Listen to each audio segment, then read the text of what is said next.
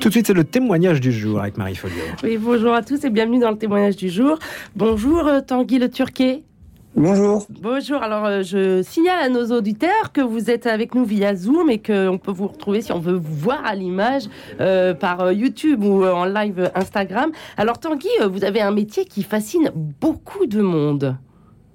D'accord, bah merci beaucoup. Oui, c'est effectivement un métier euh, très très fascinant. Euh, je suis navigateur en solitaire. Voilà, vous êtes euh, skipper professionnel et vous préparez à participer à la 12e édition de la Route du Rhum qui s'élance le 6 novembre prochain de Saint-Malo, direction la Guadeloupe. Et puis c'est un galop d'essai pour se préparer à un défi encore plus fou, enfin à mes yeux, c'est le vent des globes qui aura lieu en 2024. Alors le bateau qui vous accompagne dans cette aventure est un Imoca Lazare. Alors pourquoi Lazare Ça a son importance parce qu'il court aux couleurs de l'association Lazare qui développe des colocations solidaires entre jeunes actifs et sans-abri. Un projet qui vous tient à cœur et que vous voulez médiatiser, médiatiser pardon, à travers vos courses à voile en solitaire pour ainsi rendre visibles les invisibles. Alors tandis que Guy le Turquet, c'est important pour vous que votre bateau porte ce nom Lazare. C'est pas seulement un partenariat, il porte le nom Lazare. Ouais, bien sûr, c'est un projet qui me tenait à cœur. En fait, euh, dans, la course au large, je pense que tout le monde a déjà suivi bah, peut-être le Vendée Globe ou la Route du Rhum, et on voit souvent des, des marques affichées sur les bateaux. C'est tout simplement les sponsors. Euh, ma femme, par exemple, est sponsorisée par Banque Populaire, mais on a toutes sortes de marques qui sont affichées sur les bateaux. Mhm. En fait, ces sponsors financent les budgets de fonctionnement des projets parce que la voile, c'est un sport qui coûte cher. Et hum, moi, j'avais une autre ambition. Je voulais euh, embarquer une association euh, pour euh, leur offrir cette notoriété euh, que peut offrir la course au large. Alors évidemment, cette association ne me donne pas d'argent pour réaliser ce projet. On a des partenaires financiers qui offrent la visibilité à, à l'assaut Lazare et pour moi, ça donne beaucoup de sens au projet. Et alors, comment vous avez connu cette association Lazare? Alors en fait, euh, comme je vous parlais de ma femme euh, qui s'appelle Clarisse Kremer, qui a fait le Vendée Globe en 2020. Oui, qui est la euh, navigatrice la plus rapide au monde, on en reparlera. oui, voilà. en fait, elle était marraine de cette association. C'est Loïc Louisetto, le, le, le président de l'association, qui l'a approché pour lui dire, voilà, est-ce que tu souhaiterais être marraine de, de notre association? Clarisse a évidemment euh, accepté tout de suite parce que, parce que l'association est magnifique. Et c'est comme ça que j'ai rencontré Lazare, euh, notamment, je me souviendrai euh, toujours d'une scène à l'arrivée du Vendée Globe de Clarisse au Sable d'Olonne en février 2020. il y avait une grosse tempête, beaucoup de mer, et, Lazare avait emmené des colocs, jeunes actifs et sans-abri, sur des Zodiacs pour accueillir Clarisse. Ce jour-là, j'ai découvert que c'était quand même une association qui avait pas froid aux yeux. Et, et en discutant avec eux sur les pontons, j'ai compris qu'ils auraient aimé aller plus loin sur le Vendée Globe et c'est là que je leur ai proposé euh, d'embarquer sur le bateau parce que moi aussi j'avais un projet. Et c'est là où l'aventure a commencé. Mais qu'est-ce qui, qu'est-ce qui vous touche particulièrement dans, dans cette association? Ben, le, le, c'est sûr que le, but de l'association, euh, c'est, c'est, c'est, alors vous avez bien résumé, c'est effectivement dans le concret, ils font des colocations solidaires entre des jeunes actifs et des gens qui, qui viennent de la rue ou qui ont été un peu déconnectés euh, du social. Euh, mais en fait, plus que ça, c'est des grandes maisons du bonheur. Ils accompagnent les gens euh, dans, leur réinsertion sociale. Euh, ils les aident à retrouver un boulot, à retrouver leur famille. Voilà, il y a, y a, un vrai, il y a quelque chose de très très humain dans cette association ils ont un, un, problème de notoriété, ils ont besoin de se faire connaître du grand public pour pouvoir continuer d'ouvrir des maisons et, et puis bah, pouvoir héberger toujours plus de gens et accompagner toujours plus de gens. Mhm. Et je trouve que le Vendée Globe, ça répond bien à cette problématique. C'est une course euh, très populaire. Pendant trois mois, on parle beaucoup des bateaux du Vendée Globe. Et euh, je trouvais qu'offrir la visibilité à cette association, c'était une très très belle vitrine qui pouvait leur permettre peut-être de passer un stade en termes de notoriété et, et de continuer d'avancer et d'œuvrer euh, dans, Est-ce qu'on peut pas faire un parallèle peut-être un peu douteux, mais le vent des globes, ça, semble impossible pour la majorité des gens. Vivre avec des sans-abri, peut-être aussi. Est-ce que c'est pas une manière de montrer, bah si tout rêve est possible et toute chose est possible? En, fait, ce qui est sûr, c'est que c'est un engagement, un engagement euh, intense. Euh, je pense à ces jeunes actifs parce que finalement, on parle un peu moins d'eux en général, mais c'est des jeunes qui. Euh, donc, Ils ne sont pas dans la facilité, ces jeunes-là, quand même. Non, c'est des jeunes qui, qui s'investissent, qui donnent beaucoup. Alors, certes, ils ont accès du coup à un logement, mais, mais quand ils sont en colocation, ils voilà, ils s'investissent, ils accompagnent ces personnes-là. Euh, il y a une statistique qui est assez euh, incroyable à mes yeux, c'est que pendant le confinement, aucun jeune n'est rentré chez lui. Ils sont tous restés, ils sont tous restés euh, dans leur colocation à Lazare. Et donc, ça prouve l'engagement qu'ils portent. Et voilà, moi, quelque part, à travers ce Vendée Globe, alors c'est très différent, mais, mais je vais aussi m'engager à faire ce tour du monde pour eux. Et, et je vais y mettre tout autant d'intensité. Vous leur offrez quoi quelque part. Ouais, exactement. Et alors, vous avez fait un clip qui est, très bon, qui est très drôle avec ces, ces sans-abri de l'association Lazare. Comment ils vivent votre aventure? Bah écoutez, on vient de terminer deux semaines de navigation. On a fait naviguer 120 personnes sur ah le bateau, sur l'IMOCA. Donc, euh, ils ont pu venir vivre euh, de l'intérieur ce projet-là.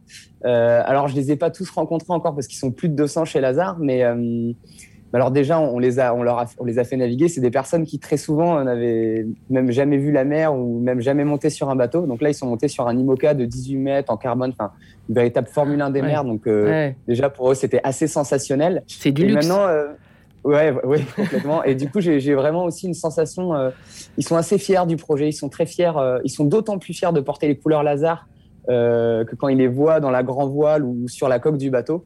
ils sont très fiers de leur veste Lazare. Et puis, puis ils emmenés dans un projet. Loïc dit souvent que, que l'IMOCA Lazare, c'est un peu le, le pilote amiral de l'association. C'est un petit peu ça. Voilà. L'idée, c'est comme on le ferait pour une entreprise, un sponsor on va embarquer euh, les, les collaborateurs. Bah là, c'est pareil, on va embarquer en fait les colocs Lazare euh, dans cette aventure. Et puis, il y a, ouais, y a vraiment une, sensation de, un sentiment de fierté, je trouve. Ouais. Et alors, comment ils ont vécu euh, la mer? Comment ils étaient?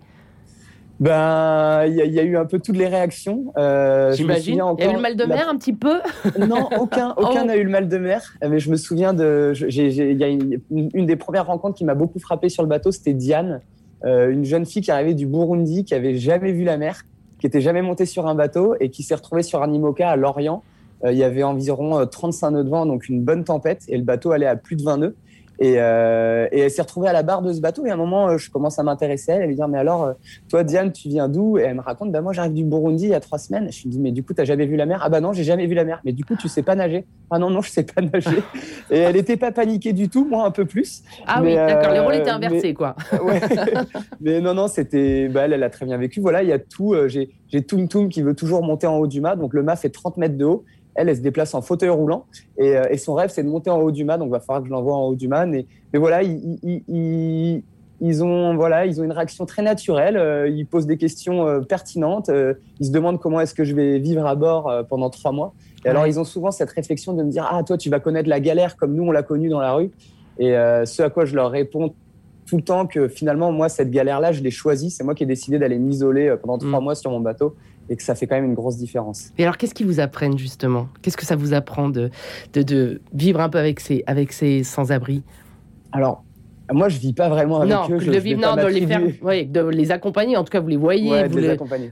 Je vais pas m'attribuer le mérite d'être coloc parce que donc moi, je, je, ne suis pas coloc à Lazare. J'habite à Lorient. Il n'y a pas encore de coloc qui, qui, qui, à Lorient, mais c'est en cours. Il y a un projet d'ouverture de, colocation euh, Lazare à Lorient. Donc peut-être qu'un jour. Euh, bah, moi, j'apprends beaucoup de choses. Euh, la, première valeur euh, qui, m'apporte, euh, enfin de mon point de vue, c'est vraiment la résilience. Euh, c'est des gens qui ont, on se rend pas compte en fait quand on les rencontre une fois qu'ils sont chez Lazare, qu'ils ont connu la galère. Mmh. C'est des, gens qui ont, ouais, qui, qui, qui, des fois, je, enfin, j'ose même pas leur demander leur parcours de vie, mais ça se voit sur leur visage. Ils sont, ils sont marqués. Ça a été très compliqué. Ils ont vécu des choses que probablement jamais je ne vivrai. enfin, j'espère.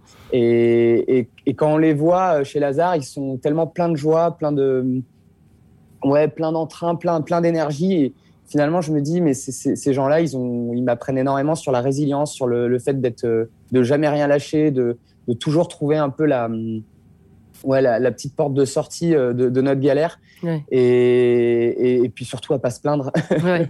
surtout à pas se plaindre. C'est des gens qui, qui voilà, qui, j'ai l'impression qu'aujourd'hui, ils voient plus que le positif. Alors, encore une fois, je vis pas avec eux. Probablement que les, les jeunes actifs qui vivent euh, avec eux diraient autre chose. Mais moi, à travers mon, le prisme de mon projet, euh, j'ai vraiment l'impression que, voilà, c'est des gens extrêmement positifs et que c'est grâce à ça qu'ils s'en sont sortis. Et d'ailleurs, la joie, euh, vous l'avez transmise dans le clip euh, que vous avez fait avec l'association Lazare pour présenter votre projet. C'est vraiment quelque chose que vous voulez transmettre. La joie, c'est le cœur du projet complètement. Ah bah alors moi, je vais surtout pas me plaindre. Hein. Mon métier, c'est quand même d'aller faire du bateau à voile. Donc, euh, mmh. donc la joie, c'est, ça fait partie de mon quotidien. J'ai beaucoup de chance et j'ai beaucoup de gratitude euh, envers tout ce qui m'arrive. Et oui, euh, le, but du jeu, c'est de, c'est de transmettre la joie à travers ce projet-là, avec, avec les colocs, expliquer, ne, pas avoir peur des mots pour expliquer par là où ils sont passés, mais, mais, mais faire comprendre que la joie, c'est ce qui aujourd'hui permet d'avancer.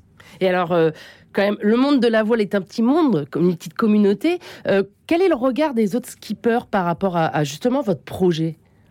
Alors, dans- Parce qu'il n'est pas voile, banal. a- Les autres ont des sponsors ou c'est plutôt des entreprises, etc. Et vous, c'est Lazare euh, qu'on voit tout de suite sur votre bateau. Euh, c'est c'est quand même pas banal.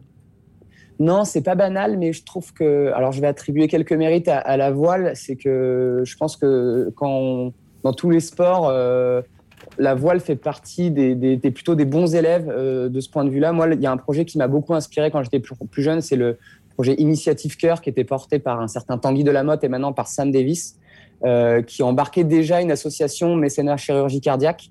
Ensuite, il y a eu Thomas Ruyant avec Linkout, euh, qui œuvre aussi dans l'inclusion.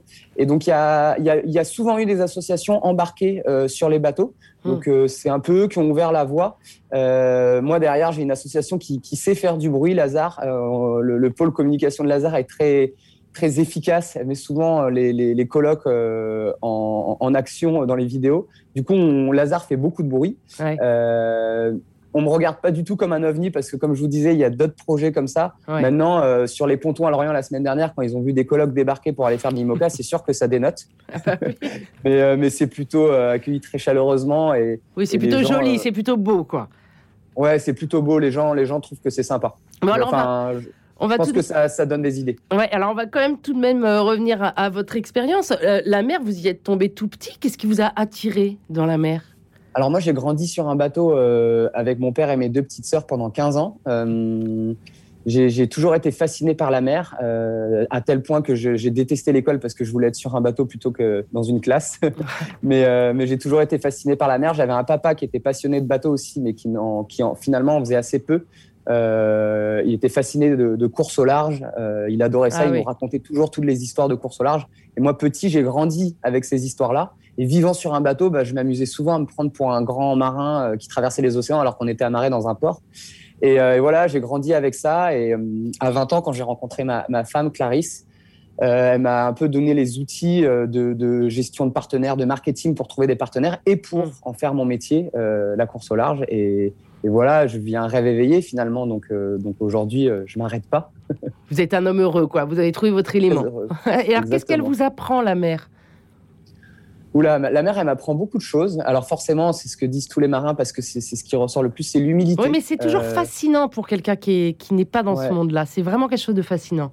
En fait, si vous voulez, euh, pour vous expliquer, euh, quand je suis à terre, quand, quand je suis au port, qu'on fait nos entraînements, on essaye de tout maîtriser.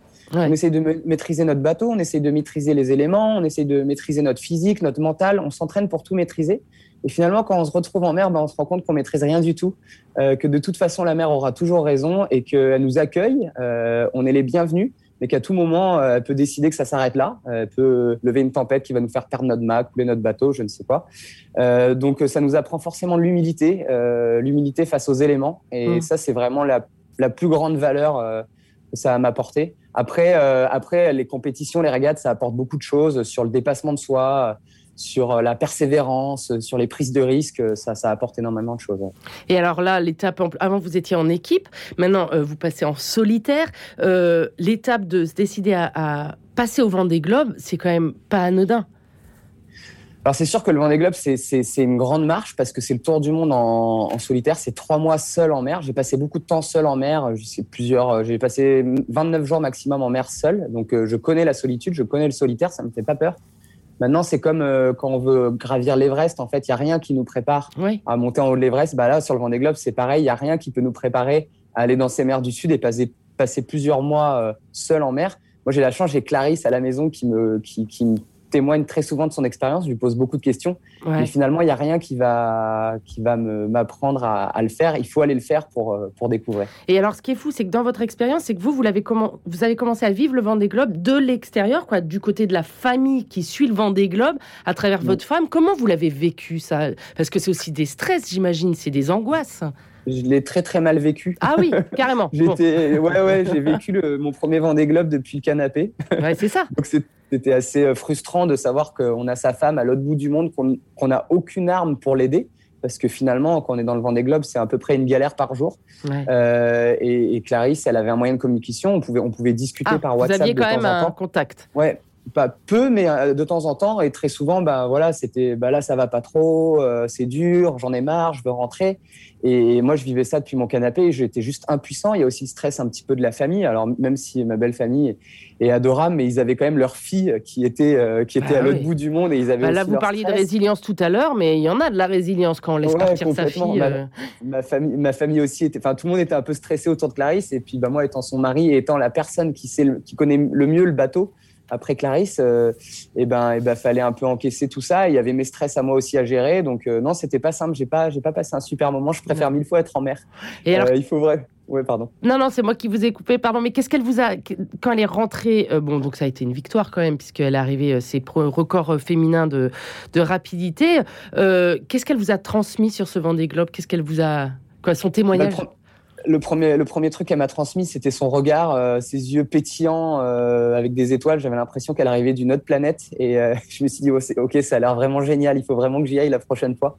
C'était assez. Je, je me souviendrai toute ma vie de cette arrivée. C'est j'ai pleuré alors qu'elle même pas. Moi j'étais en larmes pendant trois heures le long qu'elle remonte le, le chenal des Sables d'Olonne. Elle même pas. Ouais. Et, euh, et voilà, après, elle me témoigne bah, les mers du Sud, euh, ce qu'elle a aimé, ses belles lumières, euh, les albatros, des, des beaux moments de, de poésie, et puis, et puis aussi les coups durs, les moments durs, la solitude, les galères, et puis plein de questions techniques, évidemment, parce que euh, moi, je dois apprendre à gérer aussi le même genre de bateau de 18 mètres. Clarisse Mhm. l'a vécu pendant trois mois, donc euh, je lui demande des tas de conseils techniques. Ah, ça, c'est formidable. À un moment, vous avez votre coach. Exactement. Et alors, donc là, ça va être la route du Rhum bientôt, là, le 6 novembre. Après, euh, il y a plusieurs étapes avant le Vendée Globe. Comment on se prépare physiquement et moralement à tout ça? Euh, alors la route du Rhum, c'est une c'est une course, euh, enfin c'est une course très populaire en elle-même. Je suis très heureux de faire cette course, mais c'est avant tout une course qualificative pour le Vendée Globe. Donc Ah oui. mon, mon objectif, c'est de la terminer pour pouvoir me qualifier pour le Vendée Globe. Ouais. C'est vraiment ce que je mets sur le haut de la pile. Alors, Ouais. Comment je me prépare physiquement? Moi, je suis un je suis un sportif euh, depuis euh, depuis toujours, et puis je fais de la course à large depuis 10 ans. Donc j'ai une préparation physique assez linéaire sur sur chaque année. Hier, j'ai encore fait un trail de 25 km. Voilà, c'est on fait du sport quotidiennement Ah ouais. pour pouvoir se préparer à, ma- à manipuler ce, ce genre de bateau. Et, et mentalement, euh, en fait, j'ai plus besoin de préparation mentale parce que j'ai Lazare maintenant. Euh, Ah, et Pour en vous, fait, ça vous, c'est- ça vous soutient vraiment moralement? Ah mais c'est énorme. Moi, je suis, je suis, je suis. On m'a pas posé la question, mais je suis un vrai égoïste. Lazare, c'est avant tout pour moi. C'est-à-dire que quand je suis en mer, euh, je peux pas me plaindre, je peux pas abandonner. J'ai Lazare derrière moi, donc j'ai juste pas le choix. Je suis obligé d'aller au bout. Donc pour vous, c'est une dimension supérieure en fait. Le fait d'avoir cette coloc, à- quoi, ces colocs, d'avoir cette association à vos côtés. Mais imaginez, vous êtes seul en mer euh, pendant plusieurs jours. euh, vous, avez- vous enchaînez les galères jour après jour. Forcément, au bout d'un moment, le mental, il, il- il pêche un peu. Et, euh, et d'avoir derrière vous, vous savez que derrière vous, vous avez les 200 colocs Lazare qui vous suivent, qui, eux, ont euh, œuvré dans leur vie pour s'en sortir. Ben, juste, euh, on n'a pas le droit euh, de pas s'en sortir, nous, sur l'eau, parce que en soi, c'est quand même plus facile ce qu'on fait. Ouais. Donc forcément, c'est un énorme pilier. Ça me porte, ça me porte plus que tout. Ça, ça- à chaque fois que j'ai un petit coup de mou sur mon bateau, je me dis allez, tu peux pas lâcher pour Lazare, quoi. Donc Ouais. c'est- une source d'énergie euh, infinie. Donc votre femme et ses colocs euh, Lazare, c'est votre meilleur soutien et ça vous arme pour affronter euh, ce qui est quand même une épreuve pour la majorité des humains très lourde. Ouais, ça, oui, oui, ça marre. Oui, oui, complètement. C'est des très très belles armes pour pour affronter ça. Et, Ouais. et je suis très très chanceux de, de porter Lazare à travers ce projet-là. J'ai beaucoup de chance. Et ben c'est très beau en tout cas de voir que au-delà du sport, il y a toute cette solidarité qui s'organise. Merci beaucoup euh, Tanguy Le Turquet. Avec plaisir. Donc je rappelle que vous êtes skipper et qu'avec votre bateau Lazare, vous vous préparez là pour le départ de la route du Rhum qui s'élance de Saint-Malo euh, le 6 novembre vers la Guadeloupe. Bon courage. Merci beaucoup. Au revoir. Au revoir. Au revoir.